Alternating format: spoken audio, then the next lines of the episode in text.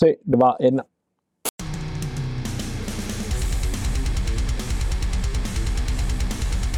Jsme tady. Ahoj Tomáši. Čau, čau, ahoj, vítám tě v Krušných horách. Já jsem rád, že jsem mohl vjet do království Krušných hor pod tvém područí. Welcome. Až tak německy. OK. Uh, Tome, ty jsi známý jako organizátor Krušnomentur. Dalo by se to říct, ano. Myslím si, že letos máte kolikátý výročí Krušnomena na dlouhých distancích. Eh, dlouhý duatlon je to 18. ročník. 18. ročník dlouhého duatlonu zítra. V červenci máme 21. triatlon terénní, pankáče 7. a pak ještě jsou takový nějaké suvky wellness. Takže je toho, je toho požehnaně. Květnová suvka wellness. Ne, v červnová. Strašně tajná červnová akce. jo. Ty kromě toho, že jsi organizátor, tak když se na to podíváme přes optiku, a jsme doma po druhé. A jsme doma po druhé, tak uh, tvým hlavním zaměstnáním je, že jsi optometrista? Optometrista a kontaktolog. To znamená, vyšetřuju zrak, kolik ty lidi mají dioptrii. To znamená, mohu před, vyhodnocovat přední segment oka. To, co je vlastně vidět, to já můžu vyhodnocovat a měřit. Takže dokážu aplikovat kontaktní čočky, dokážu člověka změřit na brýle, kolik má dioptrií a pokud je tam nějaký problém typu, že mám tři, možnost, třeba asi je tam nějaký základ nebo nějaká komplikace, tak odešlu klienta, nikoli pacienta, ale klienta potom do područí očního lékaře. Takže kontaktolog znamená, že jsi přes kontaktní čočky, ne, přesně tak, přesně ne, že se s někým kontaktuješ. ne, takže seznamka ne, fakticky ne. no. To ne. Takže takhle, takže to je, to je vlastně moje gro, takže optometrista a kontaktolog. Tak a krom tohodle jsi otec vynikajícího triatlonisty Kuby Langhamra a máš sám 50 Ironmanů, je to tak? Je to tak, 50 dokončených Ironmanů a co mě jako těší ještě více než ten počet, je, že všechny jsem dokončil, že jsem žádný nevzdal. Byť vzpomínám na nějaký 46, když jsem šel po první ročník Grizzlymana mm-hmm. u Libora Uhra, tak to jsem šel za 26,5 hodiny a limit byl 24. A jelikož Libor je hodný, tak mi ty dvě a půl hodiny odpustil, takže 26 a půl hodiny jsem strávil na trati. A kdo jel Grizzlymana, tak ví, co to je. Grizzlymana jsem nejel, fotil jsem ho a je to nádherný kus přírody, musím říct. Je, to je nádherný. Že to fakt je fantastický. 50. Ironmana si jel na Sahatve. Ano, teda, ta, tvrdili, že to je Sahara, ale bylo tam tak zima jako teď tady, protože mám krátké kaloty.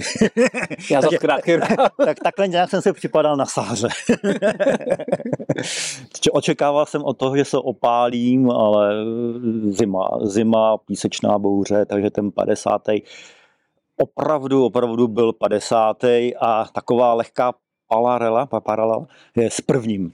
Můj první, vlastně Eh, s velkým guru Petrem Vabrouškem mm-hmm. máme jedno společného. My jsme ob, no více, jedna z množ, jedno jsme oba krásní, myslíme, že jsme mladí, ale oba dva, oba dva jsme svůj první Ironman jeli v Račicích. Mám odhadnout, že to byl rok 96. 7. 6 si myslím, 7. že to byla. Ten, ten festival, kde byl zkrácený kolo. Já vím, kdy tam já bylo... tam měl taky první. takže, to, takže ano, tam, tam víc legend jelo první, první triatlon. Tak pozor, takže tam bylo zkrácený kolo a vlastně tam u té Sahaři jsem měl i zkrácený běh asi 38. Takže jo. taková jakože zkrácený kolo. Až bude ten stý, tak budu mít zkrácený plavání.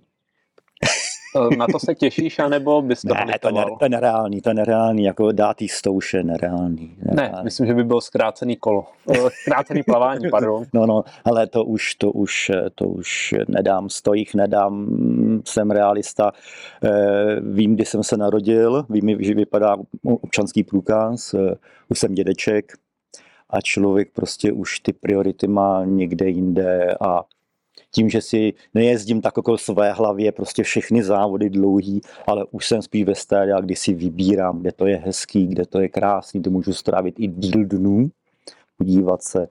Takže v klidu. Já si myslím, že ten 60 je dosažitelný a tím asi skončíme. Vím, že jsi typ člověka, který uh, má rád návrat ke kořenům toho triatlonu. Hmm, to miluju. Že ten správný triatlon je prostě tam, kde se o sebe musíš postarat, kde to makáš za sebe. A když je kamarád v nesnázích, tak mu první, tak prostě nehledíš na sebe, ale na toho kamaráda. To je takový i pravidlo našeho pankáče, že co si budeme povídat, jsme chlapi. Jo, takže všichni jsme ješitní, všichni chlapi jsou ješitní, tak taky závodíme, si na tom pankáči říkáme jako pánk, super, závodíme, jasně, že když mi dodýchá na záda, tak zrychlím nebo takhle, ale tam je takové nepsané pravidlo, je to, že jakmile ten kamarád je prostě v nesnázích, třeba mu vypne čelovka a mám třeba dvě, tak automaticky mu buču, nebo když mu je špatně, počkám u něho. Jo, takže to je tohle. To je, to je, ten, to je ten, kdy vlastně soupeříme jako soupeři, ale to jsme zůstane kamarádi a nejsme prezukovaní za to, že někomu pomůžeme. Eh, tvůj život je punk, který vyznáváš, anebo ho máš jasně nalajnovaný? To byla by spíš otázka pro můj manželku, pro paní Krušnomanovou. Jako jsem kozoroch, ale to je jako, že typický kozoroch, tak byly doby, kdy jsem mě přesně nalajnováno. Přesně nalajnováno a mám to rád, když mám ten den nalajnovaný. A jakmile do toho mi někdo nebo nějaké okolnosti strčí vidle, lidově, jak se řekne, tak znejistím. Jo, už nemám ten ten, takže já prostě, jo, mám, mám rád, když, ten, když vím, že ráno mám trénink, brzo ráno musím vstát, mám trénink, pak jdu do práce, přijdu z práce, a další trénink, pokud se zadaří, že, když je počasí a tohle. Tak to mám prostě rád a vím, a jsem rád, když vím, co mě čeká. Nemám úplně rád překvapení, přiznám se, kdy prostě jako, že mě někdo mě někdo pře, a tak tohle to změníme plány. Úplně nerad měním něco, co už je zaběhnutý jo, v tom životě. To znamená, že tvůj tréninkový deník vlastně je očkrtaný do poslední kapky? takhle tréninkový denní. Tím, že všichni máme asi ty aplikace v telefonu, který máme všichni, že eh, tak uh, už se nepíšu tréninkový denní. Je pravdou, že od začátku, kdy jsem začal s triatlonem někdy v roce 94, příští rok 30 let, tak jsem si psal tréninkový denní každý den, pocity, počasí, tak jak to bylo prostě všechno na. Pak přišly počítače, eh, začaly Excelové tabulky, takže jsem přešel prostě do Excelových tabulek No a pak ty ty aplikace, ale snažím se každý den si prostě dělat, už vlastně v tom telefonu všichni máme ty záznamy z toho tréninku. No. Takže typický kozoroch. Typický kozoroch, který když se zabejčí, prostě jak mě učil eh, před mnoha a mnoha lety můj první trenér Jarda Hýzl, měl takové tři věty, a to tak jako necítíš bolest, spíš než necítím zimu. necítím zimu. Co bolí, to sílí a kdo nemůže, ten se přemůže. Jo, ale samozřejmě s rozumem, jasně, že pokud jo, to, ale, ale to, je takový, to jsou takové věty, které jednou mi i připomenu moji svěřenci, když třeba jsou součástí nějakého závodu, kde jsem, tak tak lakonicky, když běžím, no běžím, pohybuju se z bodu A do bodu B nějakou rychlostí, tak necítíš bolest, Tome. Nebo to nemůže, ten se přemůže. A v tu chvíli jako tomu rozumím. No. Vizualizace Jardy Hýzla a Damoklův meč jeho jeho sof nad tebou stále. ano, ano. Ne, jak myslím si, že Jarda je jako zroch, to můžu po něho prozradit, eh, tak eh, to, z toho asi všechno plyne, že dva kozorozy se potkali a tak nějak mi dal, vlastně ukázal mi krásy i bolesti triatlonu a to vlastně otevřel mi ty vrata toho triatlonu. Já když jsem začínal, tak se pamatujeme všichni časopis Peloton, kdy jednou měsíčně nebo jednou za nějaký čas vycházely přílohy, kde Standa Bartušek vždycky něco napsal. To bylo pro mě prostě jednak se na Peloton a pak najít tu přílohu. Člověk se přihlašoval na závody přes korespondenční lístek, což dneska v dnešním světě je totálně nemyslitelný. Že? Ale říkal jsem si, že příští rok možná na panka to zavedu, že, protože nám vždycky padá při přihlašování na panka jakoby síť, nezvládá ten, ten časový. Takže zavedu eh, přihlašování přes korespondenční lístky nebo pohledy. Když už ten návrat, tak se vším. To bude pro některý asi hodně těžký. Jo. najít, najít poštu. Když je dneska pozabírali. a, ano, koupit známku a teď už ty známky jsou dobrý, ty už se mi líbí. A to a nalepit to a poslat to to já si myslím, by bylo takový, k tomu punku by se to naprosto hodilo. Jako. Bylo by to super, akorát nevím, co bude taková pošečka, ještě zavalí 30 podpůrných lístků. Takhle, alespoň na dva dny si budu připadat jako star. Pane Langhammer, tady mám našou psaní. A v pytli. jo, jo, jo. A bylo by to asi pěkná relikvie. Myslím si, že by to nebylo úplně špatné. Bylo by to dobrý, protože opravdu jako já si nedělám legraci, my prostě já pustím vždycky 1. prosince ve 20.00 je přihláška registrace na punk a nestíhá. Prostě byť je třeba limit 30 lidí, tak... Tome, hmm. krom toho teda organizátor, aktivní triatlet, otec, dědeček ve své podstatě na dost velký úvazek. A tak jako na dost velký úvazek, to, to úplně, tak jsme rádi za, každé, za každou možnost výdání. Tak, to tak. Užíváš si to. Jo, tak člověku se trošičku zase jinak ten svět otáčí. No. no. Takže tak nějak, no a je to hezký. Tak a v neposlední řadě si král Krušnomen tým. Ano, tak samo, samozvaný a nikým neodvolatelný král Krušnoman, první hlava duatlonem a triatlonem pomazaná zboží vůle král. První. Kolik máte členů v týmu? V týmu tak nějakých 30-40 lidí asi tak. Takže je to malinké panství, není to velké, takže 30-40, 40-40 lidí asi tak. No. Nezáleží, jaké velké panství, hlavně, že desátky se hrnou. A tak to. Hlavně, že tě má litrát. Já tady v těch podcastech eh, moc často nebo vůbec nezmiňuji politiku, ale vím, že máme společného jmenovatele. Tenký let, tenký let. Tenký let, no. Máme společného jmenovatele a možná si uděláme spoustu nepřátel, ale já jsem rád za našeho pana prezidenta. A vím, že ty taky. Ano, ano, já jsem moc rád a jak člověk tím triatlonem jezdil po světě, co se budeme povídat, že jsou Ironman Challenge, eh, svět je malý, a eh, posledních 20 let trošičku, ne, že by se člověk styděl, to je, to je silný slovo. Těch takhle, posledních 10 let se styděl za to, odkud pochází a kdo ho v tom světě zastupuje. To, to podepisu těch dalších 10 let eh, a to, to bylo takový jako to, ale jsem rád, že teď nový pan prezident, pan prezident, eh, si jinak oblíbil Krušné hory, co se budeme povídat. Minulý víkend byl tady kousek na flájích a mm, už to bylo po druhé. Třeba příště zítra, třeba zítra přijede naštívit Krušnova na první, když myslím, že teď je v Anglii zrovna. Já myslím, na, že teď zrovna je to, ale jsem rád, jsem rád, protože konečně nás v tom světě může reprezentovat člověk, který prostě má vystupování. Někam přijde a jakože jo, jo. A jsem rád, že navazuje vlastně trošku nepřímo na našeho pana Václava Havla. A pan Havel to je další moje srdcovka. Jednak jeho styl, jak to, jak to vedl, jak byl uznávaný ve světě a vlastně díky němu si myslím, že on měl ten velikánský jakoby dar to Česko proslavit znova po těch 40 letech a zase mu navrátit ten punc té středo evropské země, kam patří. A jsem rád, že teď jsme si zvolili zase pana prezidenta Petra Pavla. Moc rád. Já jsem za to taky strašně rád a zároveň i to využiju takovým oslým můstkem.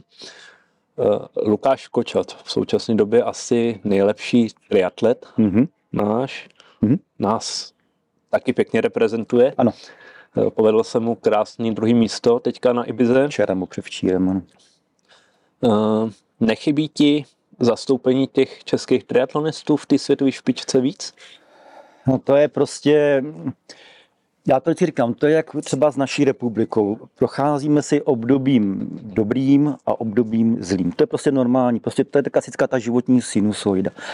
A ho třeba teď je období, kdy se snažíme najít nového Filipa Ospalího, jo, Řehulu a tady ty kluky, který vlastně dokázali třeba nás v tom světě nějakým způsobem proslavit. Ale co si budeme říkat, konkurence je veliká. Každý rok prostě ten, ten triatlon jako sport dostává Když se podíváme, kolik je Ironmanů v Polsku, kolik je v Německu challenge, je, je strašně moc, strašně moc závodů a ty závody jsou dělané, dokud jsou ty lidi. Jo, dokud, když nebudou lidi, nebudou závody. A ta poptávka je obrovská, takže ono prosadit se takhle v silné konkurenci tolika ti lidí je velice, velice těžký. Jo. Mají to ty, tím, čiž nechci zvažovat ty výkony těch kluků, kteří byli předešlí. To rozhodně ne. Taky to měli těžký, taky to bylo, ale tě to, tě to vlastně o to těší, že ta konkurence je obrovská a dneska člověk díky i tomu jakoby virtuálnímu těm sociálním sítím se dostane asi mnoha informacím, které zase můžou nějakým způsobem zrychlit a tak dále a tak dále. Jo, dřív to nebylo taková ta Dřív fungovaly sociální sítě, každý si většinou stravu nějakým způsobem řešil, teď se to všechno řeší ve velkým. Že? Takže je to těžký, moc bych to přál, moc bych to přál, aby jsme třeba našli nějaký nový, ale když jako buďme rádi, buďme rádi za každého, který alespoň trošku v tom světě ty růžky povystrčí. A třeba Lukáš Kočář je povystrkává dobře. a často, a jsem, a jsem rád. A, a to mi prostě potřebuji. Víš co, to je v každém sportu. Veme si, veme si, že před deseti rokama po biatlonu, co to je biatlon? Je, oni běhají s flintou a dneska stačilo tři, čtyři a nejenom jsou oddíly biatlonu všude. Že? Takže my potřebujeme někoho zase, který by jsem ten rozmíchal, rozmíchal, rozmíchal, aby ten triatlon, byť vlastně díky Standovi Bartuškovi v televizi ten triatlon nějakým způsobem třeba je, jo, ale je to těžký, je to těžký najít zase novýho Filipa Ospalýho, Řehulu a tak dále a tak dále. Ale tak to tak prostě je s tím asi nic neuděláme a můžeme si jenom přát, aby třeba posluchači zrovna poslouchali nějaký malý capart, který jako já jsem začal s triatlonem, já jsem začal s triatlonem v 94. kdy dávali Sport Journal, Myslím, že to dávali v neděli odpoledne a tam Pavel Nový, nebo jak se jmenoval ten herec, jakože sportovní, to, a nebo byl dlouhý triatlon z Benešova. No, já to koukal. Já jsem skoro 100 kilo. A jsem říkal, to by bylo dobrý, to by se mi líbilo, železný muž. To asi na to má. No, takže třeba ale to mi to motivovalo, ano, začnu něco dělat, začal jít do práce na kole a z těch 100 kg najednou bylo 67. Jo? Takže je třeba nějaký posluchač, který si řekne, no, tak jsem někdy poslouchal před 40 rokama nějakýho Langamera. Bavili se o tom, že to, tak jo, děti potřebují mít vzory. Jakmile děti nemají vzory, tak je to špatný. A, jestli, a jedno, jestli mají vzory v učitelích, v rodičích, v sportovcích, v nějakých těch. To, ale pokud až ty vzory nebudou mít, tak je průšvih. To bude problém. Eh, myslím si, že by to mohl být i problém eh, do budoucna, co se týče eh, fyzické vyspělosti těch dětí, protože já to vidím teďka, jak dělám záchranáce hasiče, hmm. Tak já dávám 20 letým klukům na ovále hroznou bídu a oni nejsou schopní třeba dva kilometry v testech zaběhnout za 9 minut 20, což prostě není žádný velký... Ale víš, co nejhorší, že e, za to ty děti nemůžou. Za to bych, ne, to slovo trestal, to je špatný, to je. Za to, za to můžou rodiče za to můžou rodiče, protože někdy říkají, těm mladým chybí vojna a tohle. To. Nechybí jim vojna. Chybí jim jenom rodiče, který prostě jim tomu, tomu životu dají řád, disciplínu a pořádek a pokoru. Čtyři věci. Pokora, disciplína, řád. A, a je to fantastický a půjde to. Ale oni, ty děti, musí tu informaci dostat od té rodiny, od rodičů, od babiček, od učitelů. Musí tu informaci, pokud ji nemají, a tak dopadnu to tak, že to, co říkáš přesně ty. Jo. To je o tomhle tom, to je prostě... Vraťme se na chvilku ke sportu ještě. Hmm. No, kolik hodin denně trénuješ, nebo hodin denně, kolik týdně trénuješ? No takhle, když je dobře, tak se snažím denně dvě ráno hodinu a večer hodinu. Ale ne, že tomu tak je. Ale když bych to hodně zprůměroval, tak v týdnu 10, 11 a když 12 hodin, yes. to už je svátek. To už je svátek, ale zase člověk už, to, už, si to, už si to odžil, už, už má něco natrénováno a tím, že spíš se, už, už se nehoním, spíš jak se jako chám, hlavně na těch takových těch punkových večírcích a tam úplně nejde o to, jestli ten maraton zaběhnu eh, za 4,50 nebo 5,30, 5,40. Tam je prostě, abych já měl tu hlavu v pořádku, abych prostě ta hlava mi jela tak, jak má jet a nepustila žádnou negaci, že nemůžu nebo něco takového. A to je potřeba taky trénovat, že jo, tohle. Takže za těch 30 let už toho mám, všem se sčítá. Všechno se sčítá. To jsem třeba i říkal svým svěřencům, když já vypadnu a tohle se neboj. Všechno se sčítá. Všechno se sčítá. Následuje na to, jak regeneruješ. a jak bych měl? ne, ne, musím se přiznat, že přece jenom už jsou nějaké zranění, že jo, různě svalíky a tohle. Tak jsem si pořídil váleček. Kde se jsem tam poválím, pak jsou takový hroty, takže párkrát si na ty hroty lehnu. A tak to je asi tak, sem tam se protáhnu, televize. A to je asi ta začátek a konec. Jo, je to, je to, je to tak prostě. Dříve, dříve, dříve to tak fungovalo, jsem se opravdu jsem chodil i eh, na masáže, ale teď už, teď už to tak nějak úplně nehrotím a vloženě prostě si trénu tak nějak jako podle sebe, podle srdce, podle tepovky, ani nemám váty. Já jsem ta stará škola, takže pro mě tepy je modla. Na to jsem se tě chtěl zeptat zároveň potom, no. co ty a tepy trochu. Kontroluji, ale jenom po tréninku, abych si říkal, jsi dobrý. takový to, jo, jsi dobrý. ne, samozřejmě, ale Ono, tomhle člověk třeba běží, že jo, po těch letech a neuřekl si, hm, tak asi teď 135, 140 a koukneš 140, teď jsem to říkal. jo, a tím, že hm, běháš 30 let v jednom terénu, tak přesně víš, jakou rychlostí běžíš, na jakých tepech běžíš, všechno. Ano, tomu pomohlo. Jenom to, jenom to, hm, jo, a to myslel dobře, no. no. Netrpí královna nedostatkem tvé péče, když jsi tak zaměstnaný? Ne, tak já si myslím, že už je to takový, že naopak sama vycítí vždycky, když mám třeba regeneru, teď jsi si vzpomněl, po sezóně měsíc. Skončí sezóna a já na měsíc vypnu. Ano. A po třech týdnech mi paní Krušnomanová řekne, nechtěl by si ušít na kolo. Už seš nesnesitelný. Takže takhle. jo, jako je jasný, že když dělá člověk v práci s lidma, tak potřebuje, já potřebuji i jakoby po té práci, že jo, vypustit ten ventil. Takže když, když člověk je vlastně 8,5 hodiny denně neustále musí něco řešit a to zdraví, co si budeme povídat, je to člověk na tom tenkým ledě tak potřebuje něco do toho lesa si na to kolo si sednout, aby prostě trošičku přišel na jiný mysl, vyčistit si hlavu vlastně. A pak když přijde manžel domů, že jako třeba já má vyčištěnou hlavu, co víc si manželka může přát. Nějakýho nerudu, který... Ne. Dobře, já mám takový moudra svoje, no. že se ti budou moc líbit. Uh, jedno z nich si vytáhneš. No. A schválně se zamyslíš a povíš, jak ti sedí nebo nesedí, nebo co si pod tím představuješ. Dobře, ale zlatý střed. Ty tak, tak to, to je... Teď ti ho nahlás, ať víme, co si to je kafe. Nikdy nedopust, aby pochyby druhých ohrozily tvůj plán. Když nevíš, tak řeknu jednu formulku. Již staří hřímané.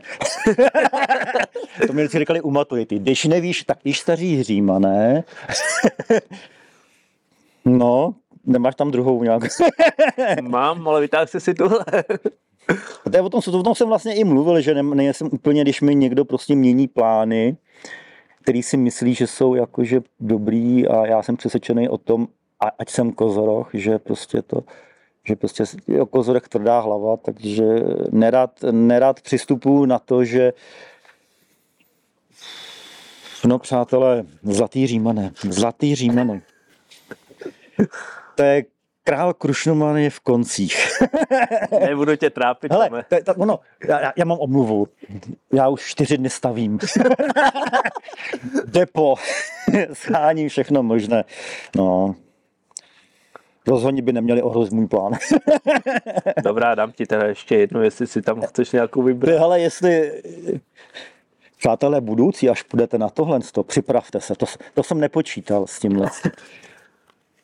Neboj se zkoušet nové postupy, jedině tak se vyhneš stagnaci a dosáhneš svého cíle. No, nové postupy, to já úplně nemám rád.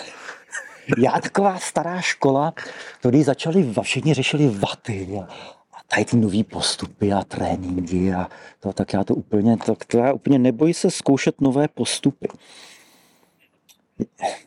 Já se bojím zkoušet nové postupy. A já i bojím, a když to ještě takhle, já bojím opouštět staré věci pro nové. Já nerad vyhazuju věci. To neznamená, že u nás mám bordel, jo?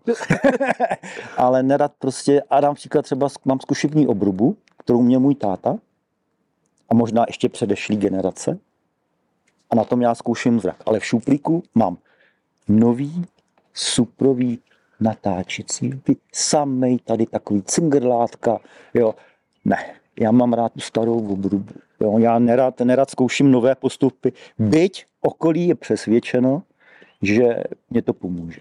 Ale jak tím, jak jsem kozoroch, tak mě trvá strašně dlouho jako přijmout tu novou věc. Mm-hmm. Jo, hrozně dlouho mi trvá přijmout tu novou věc. To je neduha. To je neduha všech kozorohů. Jedině tak se vyhneš stagnaci a dosáhneš svého cíle. No, to je právě to, že já si o tom nejsem přesvědčený. jo, že dosáhnu toho svého cíle tím, že vidím ten postup. Jo. To je, to, to, tohle je, jakoby, není pro kozorohy. To jsou moje myšlenky, s těma nemusíš úplně souhlasit. Jako. Jo, jako, Což jako kozorok která nesouhlasí. Kozor, ne, nesouhlasím, to je blbě říct, nesouhlasím. E, to je dobrá myšlenka, to je dobrá myšlenka, ale ne pro kozoroha. A akord ne pro takového vyloženě otrlého kozoroha, e, který prostě si všichni mu říkají, uděláš to takhle a takhle a takhle. A tak jasný příklad, že jo, s Jitamem Krušnomana. A já jsem dříve, a manžel mi říkal, rozděl práci, rozděl lidem práci, máš plno kamarádů, který ti rádi pomůžou, od toho tady ty kamarády máš, aby ti pomohli. A já jsem před mnoha lety dělal to, čem se dělal sám. Jo, a, a, a nedělej to. Rozděl to, oni ti přišli pomoct. Jo. Takže vlastně svým způsobem mi to trvá déle. Mně to trvá déle několik let. Ale ale na konci třeba, na, tom, na konci toho, jako je, že teď už tu práci rozdělím, byť jako si říkám, hm, jako, ale, ale zkontroluji si. Zkontroluji, no. Hmm. Ale se, to, jako je to, je to tak, no. Tvá myšlenka je dobrá. To, to, kdyby tady seděla moje žena, tak to, paní Krušnomanová, tak to by řekla, má pravdu. já to by poslední otázka, já mám takovou svoji soukromou úplně. Jakou posloucháš muziku? dobrou. Dobrou muziku. E, úplně e, tam záleží podle nálady. Hmm. Dobrou muziku. Někdo si řekne, hele, ty jsi punk, že? Tak ty máš, že ty jedeš tři sestry e, jo, a tadyhle ty, tadyhle ty, tady Plexis a tady do řady a tadyhle ty, tady ty kluky, ty kapely. Ale já si třeba poslechnu, když je ta muzika dobrá, tak si ji rád poslechnu. Jo. Úplně, úplně pravda, nemusím, přiznám se, a do mě zná trošku víc, tak úplně nemusím ty osmdesátky, takový ty, takový ty roztancovačky, co jsou, když se ples a všichni sedí, tak tam hodí jednoho Michalka, jednoho Helenku a, a, a všichni začnou trdlovat. To, je úplně, to není můj šálek kávy. Jo, a proto říkám dobrou muziku. Co Janis Joplin?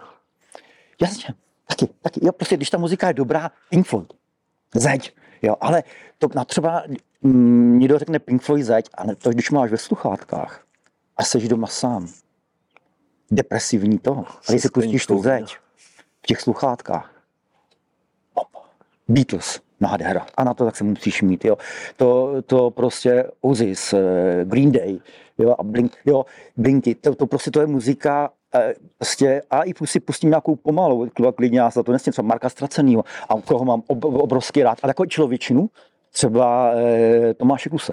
Mm-hmm. Jo, ten mi je blízký, v tom třeba tou myšlenkou ten Tomáš Klus, jako to dělá hodně, hodně ty texty, ty, potom když člověk to slyší a ten text, jak to poslouchá ten text, tak to má hlavu a patu.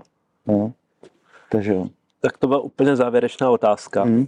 Jestli se vám ten dnešní díl líbil, byl trochu punkový, byl úplně jiný. Nebyl ve studiu. Uvidíme, jak nám to vyjde, protože je to poprvé, co to točím venku úplně. Tři stupně a mám krátké nohavice. Je to vidět. má, mám starou prezidentskou kůži. ty, ty, ty mladí tomu nepochopí. Nicméně, jestli se vám to líbilo, tak nám dejte palec nahoru. My vás zdravíme z Klínu. Mějte se fajn, ahoj. Čau, arrivederci, A každou středu ve 20.00 nezapomeňte naladit tenhle YouTube kanál. Ahoj. Čau. Tak, ahoj. Dneska úplně netradičně díl z hospody. A to z hospody na Klinech, protože jsme na Krušnomenu. A prvním hostem je Libor. A Liborovo vyprávění už to mě zaujalo natolik, že jsem se rozhodl natočit tenhle podcast, takže trochu na panka a je to tady. Ahoj Libore. Ahoj Martine. Libore, zaujalo mě, jak jsi se dostal k triatlonu, protože název Ironmanu z gauče je úplně vynikající. Pověz nám o svých sportovních zač- začátcích, o tom, jak ti šel sport, když jsi byl na škole a vůbec, jak jsi se dostal k triatlonu. Tak na škole mě sport šel tak, že jsem byl omluven z tělocviku a nesportoval jsem nikdy. Dotáhl jsem to tak, že jsem neuběhl ani 1500 metrů a musel jsem to několikrát opakovat, abych to stihl v časovém limitu obejít do 15 minut, což bylo, aby mě vůbec pustili do dalšího ročníku. No, takže tělocvik, tělocvik jsem nějakým způsobem vynechal a, a pak ještě za totality mě hrozila vojenská základní služba a tam jsem teda úspěšně získal modrou knížku ze zdravotních důvodů. Takže jsem nesportoval, nesportoval vůbec a užíval jsem si života plnými doušky. Takže já vím o tobě, že jsi z Hustopečí na Moravě, to znamená klobásky, víno, víno, ženy, zpěv. Bylo to tak? Přesně tak. Byl jsem, byl jsem v područí tady těchto rozkoší, když jsem si dával vínečko, klobásky a dopracoval jsem se ke krásným téměř 100 kilům. A následně, následně, až jsem měl těch téměř 100 kilo, tak jsem postupně začal zjišťovat, že to úplně není ono. No. Vím, že si vlastně životně nekuřák, takže si holdoval jenom vínu a klobáskám. Dopracoval jsi se ke 100 kg. V čem byl ten hlavní zlom toho, že jsi začal dělat triatlon? Tak ten zlom byl v tom, že uh, v podstatě to bylo až v nějakých 41 letech, nebo když jsem si teda ve 40 letech začal říkat, že bych mohl něco se sebou dělat, abych teda ještě vydržel díl, pokud mám ty dvě malé krásné holčičky, které mám strašně rád a tak jsem si říkal, že ještě tady musím chvíli s něma být a postarat se o nějak aspoň v rámci možnosti o jejich budoucnost. Tak jsem si říkal, že zkusím aspoň trošku, trošku sportovat a trošku zhubnout a i když mě nic jakoby zdravotně úplně netrápilo, ale cítil jsem to omezení toho pohybu a, a toho komfortu života, že prostě člověk pokud má víc těch kilo, tak jako to není úplně, úplně ono. Únava, jo. A je, je, to, je to znát. No.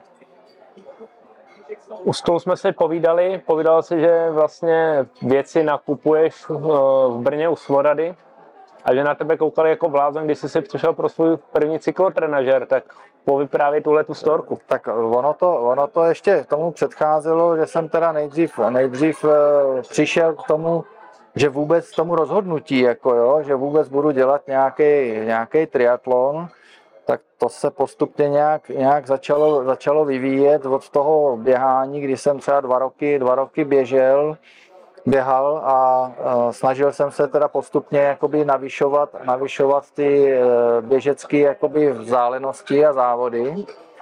No a shodou okolností jsem potkal našeho nejlepšího triatlonistu Petra Vabrouška. No a já když jsem doběhl těch tenkrát to byl závod na 10 mil v Brně a, a já jsem doběhl do cíle a myslel jsem, že umřu a Petr už tam dávno byl, že a, a v pohodě jsem za ním přišel a říkám, Petře, prosím tě, ono jako ty děláš každý týden Ironmana, v té době to dělal týden nebo ob týden, jako, že dělal Ironmana a říkám, já tady uběhnu 10 mil a jako nejsem schopen jako půl hodiny delšího života, jako jo. A on mě říká, ale to dáš. 3-8 plavání jsou takový pohodový prsa. Limit je na to 2 hodiny 20 minut. Pak sedneš na kolo, odjedeš 180 km, do 10 hodin do toho limitu, to je taky pohoda, to zvládneš. No a pak ti zbývá 7 hodin a to je taková krásná pro, procházka, jakoby maraton. No a na základě toho mě to začalo vrtat hlavou. No a to jsem se postupně dostal i k tomu, k tomu, že teda jako budu muset koupit nějaké vybavení, které jsem neměl, protože na kole jsem v životě nejezdil. Bo respektive kdysi v deseti letech jsem nějaký kolo měl a pak už jsem to na to nějak zanevřel, protože mě to nějak nelákalo. A přišel jsem k tomu Svoradovi teda, abych se k tomu dostal to, co se teda ptal. On to byla taková trošku strastiplnější cesta. A to jsem je neznal vůbec a, a že bych si teda pořídil trenažér, protože Měl jsem doma horské kolo, které jsem dostal od manželky k třicetinám, ale to bylo v podstatě ještě zabalený těch asi 12 nebo 13 let, jako jo, takže to nemělo najetý vůbec nic, takže nový kolo. No a říkám, že bych potřeboval teda trenažér, tak se mě tam ochotně věnovali, všecko, měli tam několik druhů trenažérů, mechanický a podobně a říkám, no já bych teda chtěl nějaký tichý, abych ty děti nebudil, když budu jezdit jako třeba večer, když přijdu z práce nebo něco. A, a jo, tak máme tady ten hydraulický, Cyclops hydraulický, kam dobrý, tak byl to momentálně nejdražší, který tam měli. tak jsme se dohodli, že teda si ho vemu. A když už jsme se dohodli, že si ho teda vemu, tak jsem se jich zeptal, jestli si na to můžu upnout horský kolo Autor Impuls, jako jo. to protože byl říjen ne, a už se jako venku, jsem si říkal, venku už asi jezdit nebude, že? Jsem nejezdil ani v létě, na to v zimě, tak, tak, jsem si říkal, že bych přes tu zimu teda zkusil na tom kole, teda na tom trenažéru jako, jako trénovat, no.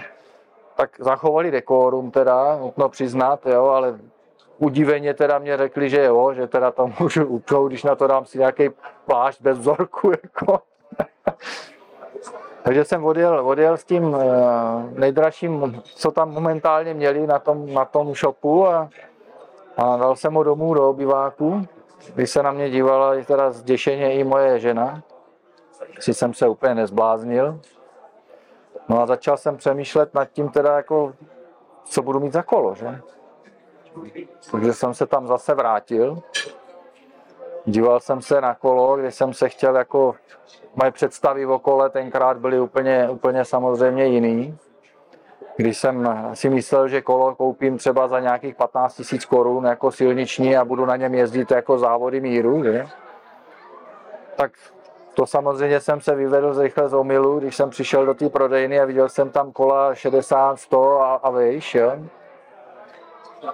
Takže jsem to nějak se vrátil domů a rozdechával jsem to, no a postupně jsem tak nějak jako navyšoval ten finanční limit, které, který bych do toho investoval. A nakonec se mi podařilo sehnat kolo, který tam měli slevněný o nějakých skoro více než 20 tisíc korun, jako sice starší model, ale karbonový a krásný kolo, jako mě teda doporučili, tak, tak, jsem, tak jsem si ho teda koupil.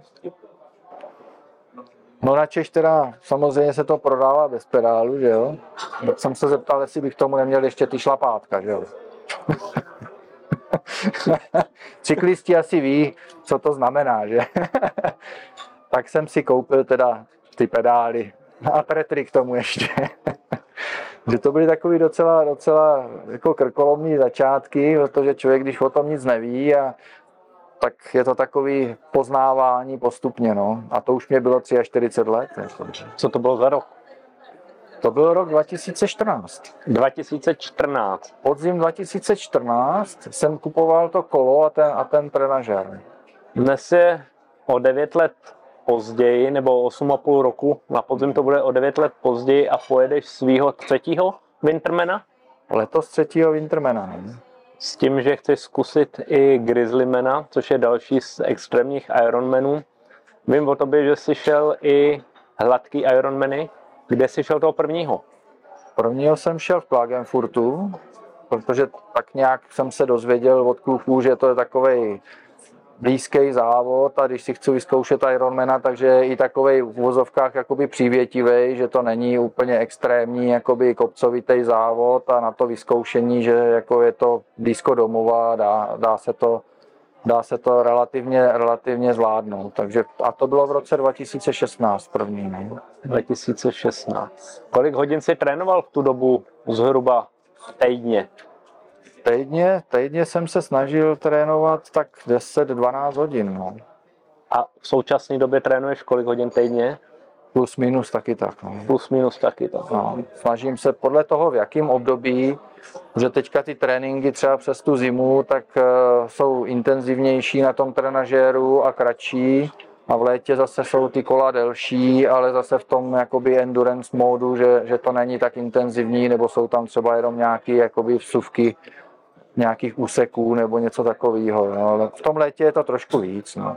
Tréninky si píšeš sám, anebo máš ne, trenéra? Mám, trénujeme, trénujeme s Tomášem Míkou, takže dělá mi Tomáš Míka, mi píše tréninky pravidelně, už několikátý rok, takže nějak jsme se spolu nějak sehráli, takže už ale i vím, co, co mám zhruba dělat, takže už se tak nějak doplňujeme tady v tom.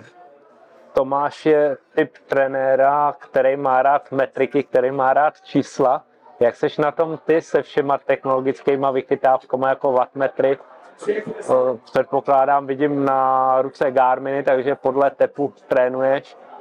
Co používáš všechno a dodržuješ striktně to, co ti Tomáš píše?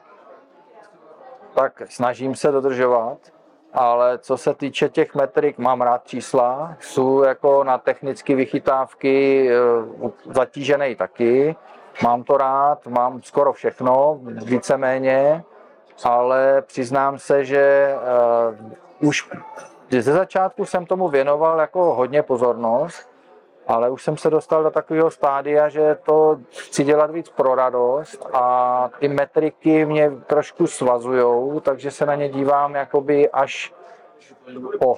Jo. Pokud mám teda napsaný trénink, tak samozřejmě se snažím ho jet podle toho, co mám napsaný. Ale pokud eh, mám něco jako v závodě, tak eh, tam už jako se na to podívám, ale spíš se řídím teda svýma pocitama. Bavili jsme se, že si výrazně zhubnul ze 100 kg na nějakých 84. Teďka v té výšce 189 cm si myslím, že to není úplně špatná váha. Na extrémní triatlony je každý kilo teda nahoru trochu znát, ale jak se těšíš na Grizzlymana?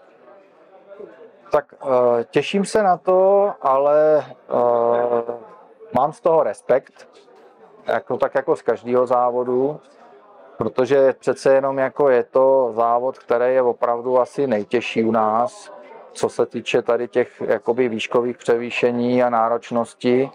Jo, ale na druhou stranu to mám rád, jo, že prostě tam je možný zapojit tu hlavu a není to jenom o tom, že člověk má natrénováno, že to najezdil, což samozřejmě je základ, bez toho to nejde, ale pokud tam u toho není i ta hlava, nedokáže si to srovnat, eh, všechny ty věci tak, jak má, tak eh, si myslím, že je to hodně, hodně těžký. A já jsem měl to štěstí, že mám kamaráda, který mě dělá support na Wintermanovi a jsme hodně sladění a je, je strašně pečlivý. Jo? A musím říct, že to mě, to mě v tom závodě obrovsky pomůže a tlačí mě dopředu a, a mám i takovou jako uh, zodpovědnost vůči němu, že to nesmím jako Udělat. pokazit. Když jsme zmínili redukci váhy trošičku, jak jsi na tom teďka s sídlem? Vínko si dáš, pivko si dáš, nebo striktně uh, dodržuješ trénink, závody, nepiju, dám si na podzim? Uh, snažím se žít jakoby normální život, ale uh, samozřejmě, když jsou závody a když je něco, tak, tak určitě, určitě jako tady tohle to vynechám, ale když máme nějakou rodinnou akci nebo něco takového, jako nepiju vůbec tvrdý alkohol. To, to vůbec nepiju. Takže pokud si něco dám, tak si dám třeba to pivo nebo, nebo trochu vína, ale jako tvrdý alkohol absolutně ne. Seš znalec piva, poznáš pivo nějak, nebo spíš to, co ti chutná, to, co ti nechutná? Spíš to, co mi chutná, to, co mi nechutná, ale já toho piva zase nějak nevypiju. Jo. Já, když vypiju dvě, v nejhorším případě tři piva, tak to je úplně jako maximum, jako co, co bych dokázal. Jo. Který z těch Ironmanů hladkých se ti doteďka líbil nejvíc? Já mám rád i takový ty okruhové závody, a jsme se o tom i bavili, že ty, ty račice třeba jako mají taky svoje kouzlo, že tam člověk jako nemusí naprosto přemýšlet, že jede, jezdí dokola a, a je to, někdo to nemá rád, ale já zase mám rád tu trať nastudovanou, já už radši jedu ten závod po druhý, protože už vím, co mě čeká, co si můžu dovolit a není to takový to neznámo. Jo? Takže většinou ten závod, pokud už jsem ho jednou jel, tak ho rád jedu i po druhý. No. Zase nemusím ho jezdit každý rok potom, ale jako rád se k tomu vrátím. Takže závody takový třeba v těch Račicích, kde to bylo hnedka na první dobrou jasný, že po prvním kole už bylo jasný, že pojedu dalších, tuším 630 nebo kolik jich to bylo stejných, jako, tak to bylo jednoduchý. Jo.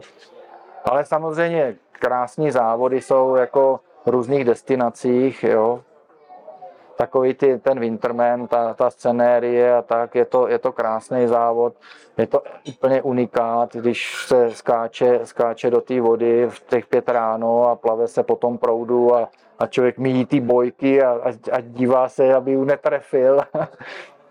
Druhá věc je to, že plaveš, já nevím, po 45 na 100, že? kde se ti to stane?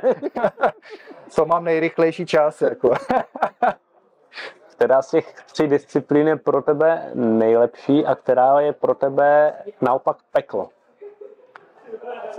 Peklo bych ani neřekl, že by pro mě něco bylo, ale asi nejlíp se cítím na tom kole. No, nejsou dobrý plavec, protože jsem neuměl vůbec plavat, učil jsem se plavat ve 43 letech, jo, takže to je samozřejmě znát, takže ne, neříkám, že plavu, ale snažím se to nějak jako přežít a neutopím se. Jo to kolo, jako, to jsem se naučil relativně jezdit, jako, myslím si, že na takovou tu amatérskou úroveň, tak nějaký ten průměr jako jedu. A ten běh, běh už v podstatě vždycky už mám nastavený, takže to už je vlastně poslední disciplína a to je ta příjemná procházka, jak říká Petr Vabroušek. Jako. Tak občas to bohužel procházka je, no. Je, je. No. Chvíli nestačí. Tvůj vysněný závod. Vysněný závod momentálně bych chtěl Norsemana. Norseman je cíl. Ten se mi líbí. Bavili jsme se u stolu, když jsme si dávali právě to jedno pivko. Jak jsme se bavili o Wintermanu, o rakouské verzi Austry. Eh, chtěl by si dokončit všech těch pět závodů, co mají v té X3 Series, nebo to tě úplně neláká? Eh, láká mě to, ale je to náročný eh, samozřejmě pro člověka, který chodí do práce, tak jak chodím já každodenně a to časově jako je docela, docela problém. Takže jako jo, díval jsem se na celou tu sérii, jo, že bych to někdy třeba rád absolvoval, ale zatím v tuhle chvíli jsem si řekl, že využiju ty domácí závody a že v obědu to, co tady máme, tady ten Grizzly Man, Jo, a tady tyhle, ty, tyhle ty jakoby zážitkový, já tomu říkám zážitkový, zážitkový Ironmany, tak to bych si chtěl nejdřív splnit tady, co mám v té naší lokalitě a pak se budu dívat asi možná dál. No. Dobrá, eh, tím jsi mi nahrál na otázku, jak kloubíš rodinu, práci, trénink. Jaký timing tam máš, jak to používáš, protože eh, přece jenom to je náročný. Je, je to náročný, samozřejmě je to o nějaké disciplíně, člověk se musí naučit jakoby takovou tu sebedisciplínu a naplánovat si, naplánovat si ten, ten den a ten týden tak, aby to nějak do toho šlo. Tak asi jak všichni, bo většina, většina triatlonistů ráno v 6 na bazén, pak do práce a po práci zase kolo nebo běh. No. Takže našlapaný je to našlapaný a pak se člověk ještě snaží jako samozřejmě potkat s rodinou a s dětma ještě večer, takže oni už ty děti teda jako nevyžadují úplně takovou tu každodenní péči a už mají spoustu koníčků a, a kroužků a úkolů, takže se vrátí taky večer. Jo, takže tím, tím jako je to možná v uvozovkách trošku ulehčený, že, že nemusím být hnedka po té práci doma a naštěstí, naštěstí mám i tu rodinu tak nějak jako takovou soběstačnou, jo, že ale snažil jsem se třeba tu rodinu jakoby spojovat tím, že jsme na ty závody jezdili společně. Jo? Dělat z toho jako takový výlet. Jo? A tím pádem vlastně jsme byli spolu, já jsem odjel i ten závod, oni se podívali do různých destinací, jo, zajímavých, možná pro ně třeba a byli jsme spolu hlavně. No. Tak to myslím, že je jeden z těch důležitých faktorů, jak tu rodinu vůbec udržet v celku. Zbývá ti čas na nějaký jiný koníčky, nebo triatlon je vlastně tím sportem number one, nebo prostě tím koněm, který máš a, a na zbytek nezbývá čas? Už toho času moc nezbývá, protože ještě samozřejmě se musím starat kolem baráku, že jo, tak jako je potřeba občas něco udělat a, a podobně, takže už toho času, času moc, moc jakoby nezbývá. No. Teď, teď bychom chtěli ještě víc jakoby s tou rodinou trávit třeba přes prázdniny, že bychom chtěli jezdit víc na výlety, jo, že bychom třeba ten víkend jakoby trošku upravili tak, abych eh, měl víc času i to, že bychom mohli, mohli klidně budu trénovat brzo ráno, aby jsme mohli potom odpoledne zase třeba s rodinou někam na výlet. No. Tvůj oblíbený tréninkový motiv? Teď poslední dobou jezdím rád jakoby kopce na kole. Jo? jo. Mám to tak, že vyjedu vlastně hnedka z domu a jedu tam hnedka e, do kopců s převýšením na, já nevím, kolik to může být, v 8 kilometrech, nějakých 200 plus. Jo, takže je to takové jako trošku vlna a, a hned je tam tak to, to celkem jako mě dělá dobře, že se to jako zrychluje, ten výjezd do toho kopce. Jo. Takže to, jsem, to, to mám, z toho mám radost teďka momentálně. No. To budeš potřebovat na Grizzlymanovi. Tam tě čeká Lisá hora nahoru, takže tam to je, je to krásný závod, ale opravdu to je krásný závod. Libore, díky za povídání. Já tu mám poslední otázku, kterou si vytáhneš sám. Jsou to takový uh, moje moudra, který jsem kdysi si napsal, když mi bylo třeba Ouvej. A mě by zajímalo tvůj názor, nebo jak to cítíš ty, tu otázku. Takže tvá volba. Každý den, každou činností posuň své limitní hranice ke stanovenému cíli. Jen tehdy ho můžeš dosáhnout. Tak v podstatě je to pravda. Pokud nebudeš, nebudeš hlavně vystupovat z té své komfortní zóny, tak se nikam neposuneš. A to je, ta, to je ta limitní hranice vystoupení z té komfortní zóny. Tak bych to možná definoval, že každý den je potřeba nějakým způsobem se na to podívat a, a zkoušet, to, zkoušet to posouvat a vystupovat z té komfortní zóny a neříkat si, že něco nejde, protože limit je pouze v naší hlavě. To tak většinou bývá. Hmm. Takže díky ti za tvůj čas. Tady někde dole potom by mohlo být to tlačítko odebírat subscribe. My vám díky moc, že jste se dívali. Mějte se fajn a uvidíme se zase příště. Ahoj. Ahoj a děkuju.